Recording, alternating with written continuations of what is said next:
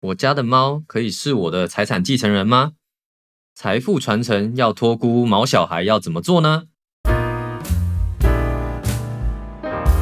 线上各位听众朋友们，大家好，我是 Neil。啊我是 Charles，欢迎来到金钱餐酒馆，让我们用一杯酒的时间陪你聊聊理财的大小事。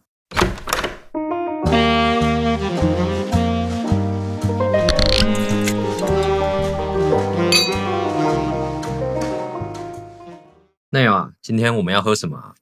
哦，来一杯白酒好了。呃，白酒哦，你你说的白酒是指白葡萄酒吧？呃，嗯，对啊，对了，其实其实应该是啦。哦，因为因为我只是想说确认一下，因为你之前说大家要来喝白酒，都是指什么喝茅台啊、白干啊、泸州老窖啊 这种白酒这样。你可以不要这样取消一个在中国工作过的人吗？我的白酒不是大家的白酒啦，我现在不会再自取其辱了。哦，这件事真的是太好笑了，真的要跟大家听众朋友们分享一下，就是我们定方的财务顾问啊，每个月都会有一天 CEO 日哦，那个一跟一般认知的一不太一样，是 entertainment 哈，是娱乐，所以其实就是我们会安排一个比较轻松的聚会，大家可能会有玩桌游啊，然后可能玩弹跳床、玩保龄球，然后像像有一些这样子的活动，然后我们也会有定期的小酌啊，就是我们叫定方小聚。所以就是在那个时候，我们才知道，我们喝啤酒、红酒、白酒的时候，原来白酒不是葡萄酒，就是 就是在这个时候才知道的。对对对，你们的白酒不是我的白酒，对，我的白酒是茅台、清酒，类似这种这种比较浓烈的一点。对对对，好了好了，这真有点丢脸，所以我们先不要，我们要先言归正传。今天其实是想要跟大家聊聊一聊有关宠物哦，就毛小孩的财务话题。那不知道线上的听众朋友们家里有没有呃猫小孩哦？那其实有一个数据是非常惊人的哦。现在目前来讲啊，二零二一年哈，我们猫小孩的登记数量啊，已经超过十五岁的儿童的人口了。好，然后呢，累积的猫狗的登记量也早就超过新生儿喽。嗯，Charles，你知道这代表什么意思吗？这代表是大家都不想生小孩，想要养猫狗啊。哦，对，没错，但是我想的是更可怕的事情，嗯，就是说，在我们退休的时候，在后面推我们的是我们的猫跟狗。OK，所以呃，现在毛小孩都大家都是蛮生活的一个伙伴啊。那当然，我自己本人也是有贡献哦，一个登记名额，我是一宝妈哈。我们家有一只金吉拉混折耳的猫咪，这样子。那我身边的这一位啊，Charles 啊，他贡献的大概是我的五倍哦。哦，对，就是嗯，我家可以说五宝爸啦，而当然是家里是三只啦。跟我老婆有三只，然后公司有两只这样子，所以有五只猫。我们都说哈，Charles 是全村的希望，地方的模范爸爸。因为我真的很难去想象说，哦，有五只猫的开销到底是长什么样子哦。哦，因为像我们家的猫咪哦，它叫花野菜，因为我们本身爱吃花野菜。对，所以如果有下一只的话，我们也预备哈，把它取名叫高丽菜这样子。对，那我们家的花椰菜因为年纪蛮大的，它算是一只老猫啦。然后所以说它现在有一些疾病上面的问题，它有糖尿病哦。那所以说它的饮食上面啊，我们算是富养啦，就是给它糖尿病专用的罐头哦。那所以说一个月的费用大概也要个五六千这样子。基本上呢，我就是他的高级铲屎工、高级看护。那他基本上会时不时的就念我，例如说我可能过了两天才回家，他就会在那边 这样 碎碎念哦。对，所以我们家这只猫咪算是比较比较比较富养一点的这样子。哇，那看来你真的是对猫咪真的很不错哎，因为它会碎碎念。对啊，我先聊聊我家的猫好了。嗯，我家算这样加公司加五只，呃，应该每一只的都没有你花的多啦，哈。嗯，对，应该是啦，因为尤其我家也都米克斯。对对对，你家比较有有品种嘛？对啊，就是真胶肉桂，所以我才是它的高级看护啊。是是是是是，我家三只是在我老婆那边啦，所以都米克斯，然后也两只刚成年，一只还很小朋友。那我觉得它比狗好照顾一点。然后依大家现在的可能的居住的生活空间，其实比较方便，你不用去遛狗，十平大小其实大概就可以养两只，然后它还可以都在家里好好的吃东西，跟好好的会去用猫砂，所以其实算是破坏力也比较弱。对了，而且它也不怎么理你，你知道吗？就是它需要可能想要跟你撒娇的时候，它才会过来这样子。对对不会像狗狗这样。对对对，所以可以，你可以这个互动是保持着一个比较像是男女朋友之间的距离啦，不会像被黏住的那种有有美的感觉，对对对对对对对，我觉得这是养猫，所以即便说养了五只，其实其实如果考量好你对自己的影响，其实压力也还算 OK 啦。嗯哼对对对对对，即便是这样，还是知道有些猫真的就像内友刚刚讲，这世界上还有非常非常舒爽的猫啊，嗯像是在猫咪界被富养的极致，就是像老佛爷卡尔他养的丘比特，就是很有名的舒爽猫。对，因为老佛爷他是很多时尚品牌一个总监嘛，那嗯，他的舒爽猫我大概有耳闻啊，但是我真的不知道是如何极致的舒爽这样子。哦，他哦，丘比特他有其实专门的大厨来帮他制作鲜食，然后他可能平常会吃的东西呢，就是菜色有日式牛肉啊，哦鸡柳啊、芦笋啊、鱼子酱当点心，然后喝的水都要特别挑过，可能要从阿尔卑斯山、英国、德国或瑞典的水域制成的水，然后来让他喝这样子，所以他他过得其实比很多人都来得爽。对啊，我们喝的都是高雄的发财水，他喝的是英国、德国、瑞典的高山泉水吧？对对对对，丘比特啊，他在吃东西的碗啊，他是用 LV 的定制银碗，嗯，然后他睡在香奈儿的时装上，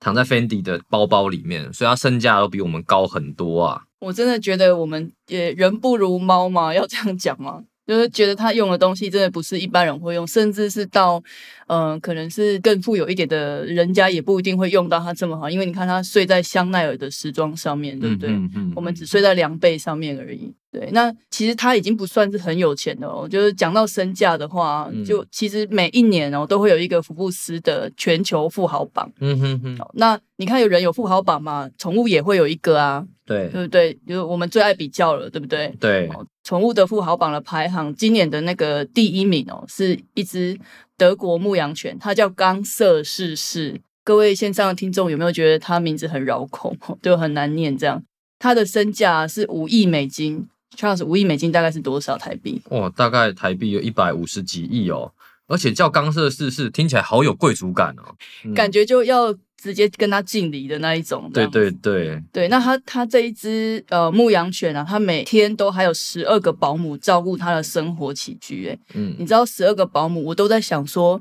如果我有十二个保姆，他每一个人要照顾我哪一个部位呢？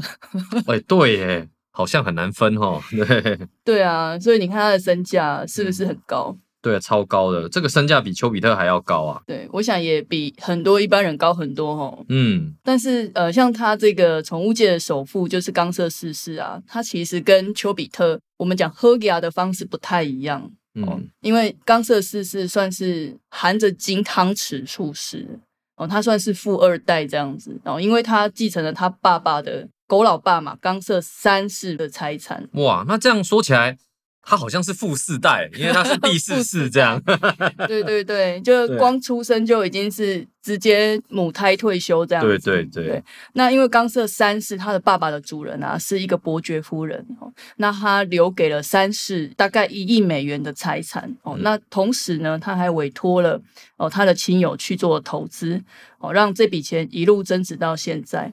那题外话，工商一下哈，大家有没有想说，哎，奇怪了，真的要提早去累积这个资产哦？你看，从一开始的一亿美元到五亿哦，如果说是有计划的去进行的资产累积跟规划的话，它可以是一个这样子的复利效果哦，达到现在已经是五亿美金的金额哦，让他的狗儿子呢可以快乐的过完他的呃人生这样子。嗯哦，所以说其实这些猫跟狗啊，包括丘比特还有冈瑟斯斯，它主要呢都还是继承了就是主人的遗产这样子。哦，我们身为财务顾问，在财富传承这一块哦，也常常会遇到客户都来问说，可不可以把自己的财产留给毛小孩啦？但其实呢，依目前台湾的法律呢，宠物其实没有办法继承遗产的，因为我们民法第六条有规定，就是权利能力啊，其实是只给予人呐、嗯，所以对宠物来讲，其实它其实是物。所以它哦才没有这样子继承遗产的权利，所以这是现在也比较难做到的事情。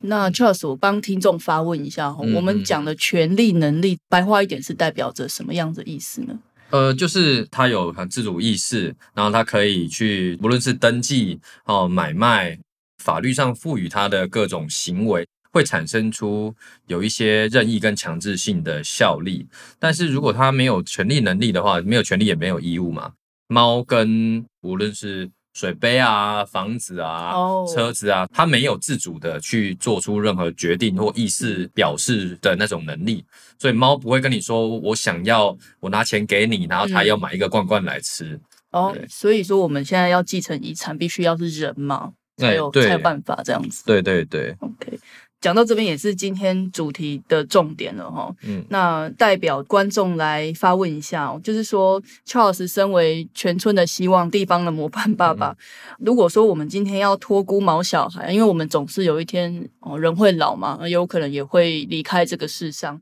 那如果遇到像呃我们刚刚讲的呃老佛爷啊，或者是冈瑟四世他的主人这个状况的话，呃我们要怎么样去托孤毛小孩？你会怎么样建议呢？嗯，其实有几种方式哈，像是第一种方式是遗赠啊，那它就比较像是遗产嗯哦，就是因为过世了，然后这个变成遗产，就是留给其他人。嗯对，这是一种方式。然后另外一种方式是死因赠与的契约，在过世前，我可能先就像我先找 Neil，我以我死跳当条件，然后呢把毛小孩就说请你照顾，嗯对，然后可能我中途也会设计说这个契约我会给你一笔钱，请你去照顾他。所以本身这种状态都是回到刚刚说，毛小孩不是人，他没有权利能力，他是物，嗯所以他可以被这样子赠予跟转移。哦对，然后我也同时可能为了希望他的生活，所以我也把部分的财产也转移给你，希望你照顾他。OK，可是这就会发生一种问题哦，什么问题？就是我毛小孩给你了，钱也给你了，那你会好好照顾他吗？如果卷铺盖跑路了之后，好像也没有办法。对对对，这这也产生了一种状况，就是呃，如果你只是做这件事，你可能会没有监督的那种能力啦。对对，对，所以还有可以考虑的话，就是在搭配信托哦、就是这个财产不是单纯你赠与的这个人，他可以完全去受赠人完全可以处理的，对而是有一个机关他去监督说你这笔钱可能拿来做什么样子的用途，是为了哦照顾这个毛小孩的用途去做限制跟买卖哪些限制型的，比如说钱就拿来买罐罐，钱就拿来买饲料，嗯，嗯，对，嗯钱就是拿来看医生。所以有一些限制名目，才比较有一个做好监督的效果啦。所以像是老佛爷，他就把这个留给丘比特的遗产，其实遗赠给他的管家哦。但是这像现在，他不可能是钱都留给他，他已经做了一些很多的信托的处理。防护这样子。对对对，也希望说丘比特能够过他比较好的生活，这样。哦，那如果说我用白话的解释，这样 Charles 听看看，这样对不对？哈、就是说，我们今天要托孤毛小孩的话，我只能把我的财产呢，假设我是 A 好了啊、我只能把我的财产呃用遗赠的方式给 B，嗯然后例如说我们的花椰菜好了，哦、嗯也一起给 B，那让 B 呢去照顾他。那如果说呃他有去照顾他的话，他可以获得一笔遗产的部分，这样子。好，那如果说你担心，你可能还要找一个机构、哦、作为信托的监察人嘛，嗯嗯，好，然后去监督说，哎，他有没有确实喂他罐罐啊，还是他是关在笼子里面，随便喂他几片草这样子？嗯哦，是是这样子的一个方式吗？哎，对，就是信托的话会有受托人嘛，所以像是如果是那个管家，老佛爷的管家可能是受托人，嗯可是他会有一个监察人的一个角色嗯啊、就是看他哪一个单位或者是哪一个人当做监察人，哦。所以。在设好信托契约的时候，会针对这个钱的出就是使用上都会有一些设定用途，嗯所以他才不会被乱用，然后才会规定在什么时候要用这笔钱，然后拿来做什么用途。哦，那这样子其实跟呃我们讲的老人的安养信托架构是有一点像嘛，对不对？哎，对对对，其实信托要做到的，都是希望是说，真的把钱用在你想要达到的那些事情上。嗯哼，其实这是信托的原因。然后又因为刚刚说，就是毛小孩他没有权利能力嘛，对所以没有权利能力，所以他自己没有办法自主做决定。对，对对对，因为不可能啊，猫猫它没有像人一样会判断说我这个拿来买什么对我什么影响。嗯哼，对，啊，猫只是要你喂它，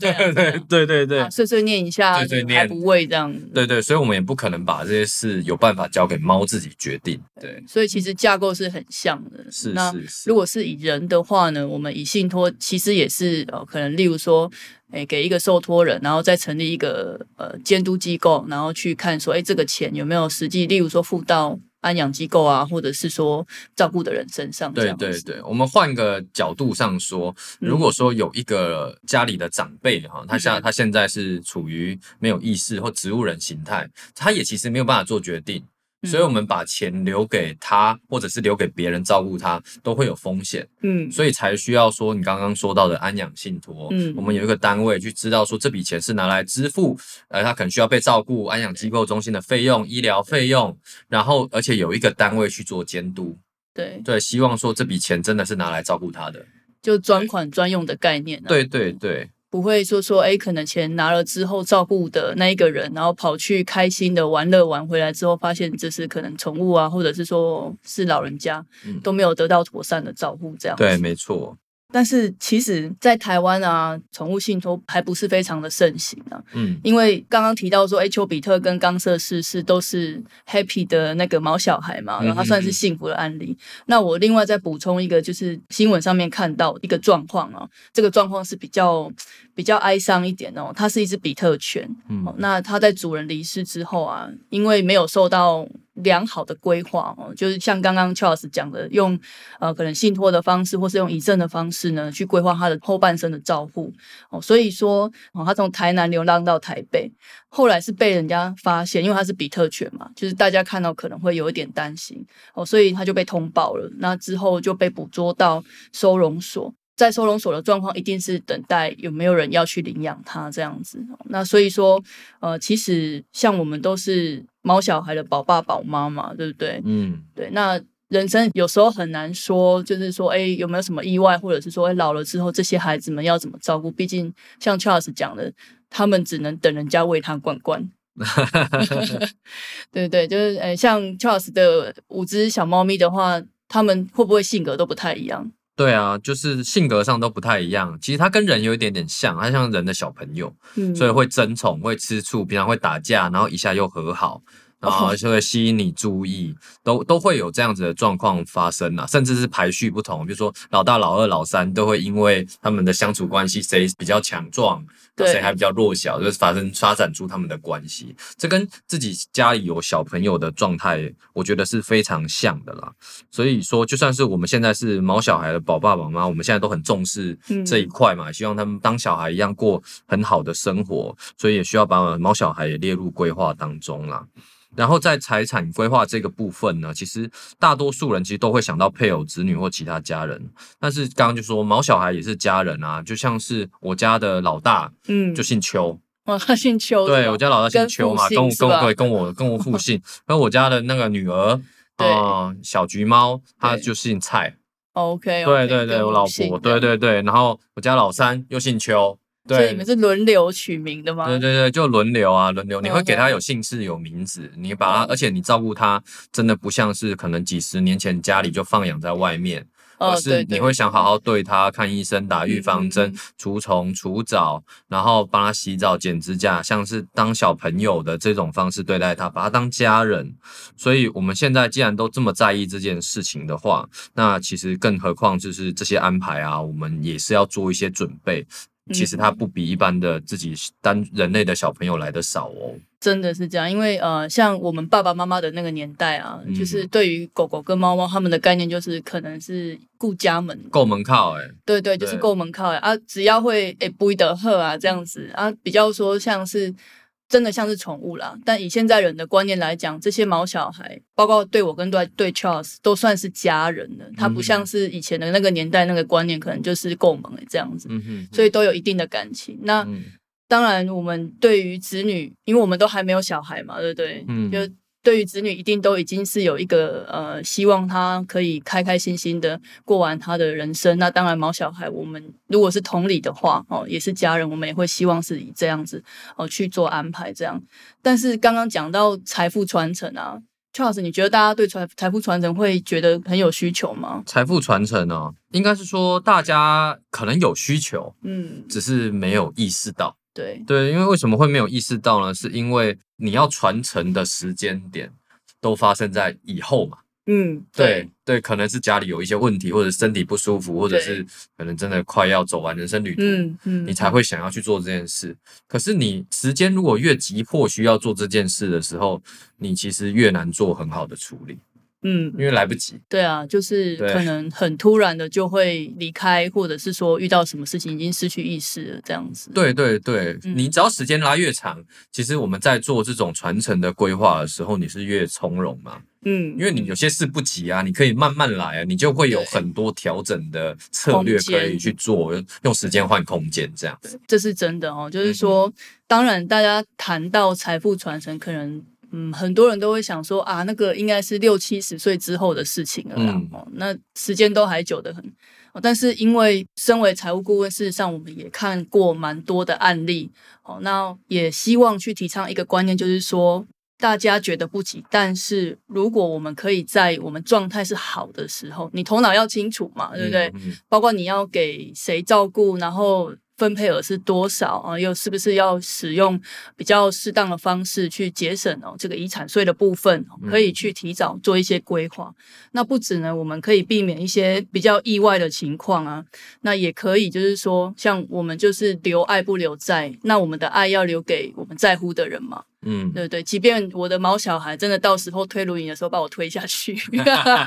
但哦，至少我是安排好的嘛，对不对？就是说，诶，都一切都已经规划好，虽然没有办法像丘比特这样子嗯，吃鱼子酱啊什么之类的，人都没吃啊。人都没吃了，爸妈都没吃了，何况是小孩，是不是？对对，所以说，如果说，哎，我们可以提前做好安排，包括我们的毛小孩，哦，这样子会是比较好的一个做法。这样，那话题讲到这边，大家有没有觉得有一点沉重？Charles 哎，有有一点，有一点，对，是呃五五宝爸的压力吗？还是创业的压力？嗯，没有，就是毕竟是大家会想到要传承，都会想到哎有事发生啦。OK，对啊，所以其实我觉得在财务上的不止传承，很多观念都是你如果越早开始做准备，你后面比较不会被迫要做很大的调整。我觉得这个是一个很重要的观念。嗯，可是通常也会这样啊，就像大家身体状况嘛，身体健康的时候，你不会想好好保养看医生，因为都没事啊。对对对，可是当你检查有问题的时候，哇，那个调整起来就痛苦了。对就是变成说，哎，平常没有状况，要来的时候来一包大的，就难以处理这样子。对啊，其实这这也是啊，有的有的长辈也可能会有这样的状况，就像呃，我我爸好了，他说他以前都没事，对他嗯可能就是会生活比较不节制啊，比较不规律，然后说都是嗯他后来就是因为去送去安养中心哈、才发生了很多身体不舒服的事。我想说，不是因为之前的累积吗？哦对了多事也有，除了有正向，刚刚有说到的资产长期复利的累积，对其实不好的事情也是会累积的。对啊，这这个我可以亲身的验证哦。那年轻的时候哦，工作都熬夜加班，都觉得没关系。那个时候都活跳跳一条龙。你现在不年轻吗？现在不年轻了，现在现在突然觉得这事情不太对劲，这样子哦，嗯就开始要去注重这些状况。所以说哦，不管是呃财务的传财富的传承，或者是说身体健康的这个部分哦，如果我们可以去提早去做一个呃规划的话，事实上对于不管自己或者是我们所呃在乎的人，都是一个比较好的安排，这样子。哦，那最后我还是要工商一下哈、哦，就是在未来呢，我们可能会把我们的五宝的毛小孩，还有我自己毛小孩的照片快闪秀在我们的文章里面哦。好，那如果说大家有持续关注的话，一定可以看得到我们这个六宝的庐山真面目。好，那如果说大家有财富传承的相关的需求，也欢迎您联系定方财务顾问，好陪伴您做完整的传承规划哦。那今天就先聊到这边，如果有其他关于财务规划的问题，毛小孩的问题也可以啦哈，这个我们也是可以聊聊的这样子，毕竟我们样本数还蛮大的。嗯哦，那也欢迎各位听众寄信留言跟发问。那今天就干杯喽！我们干杯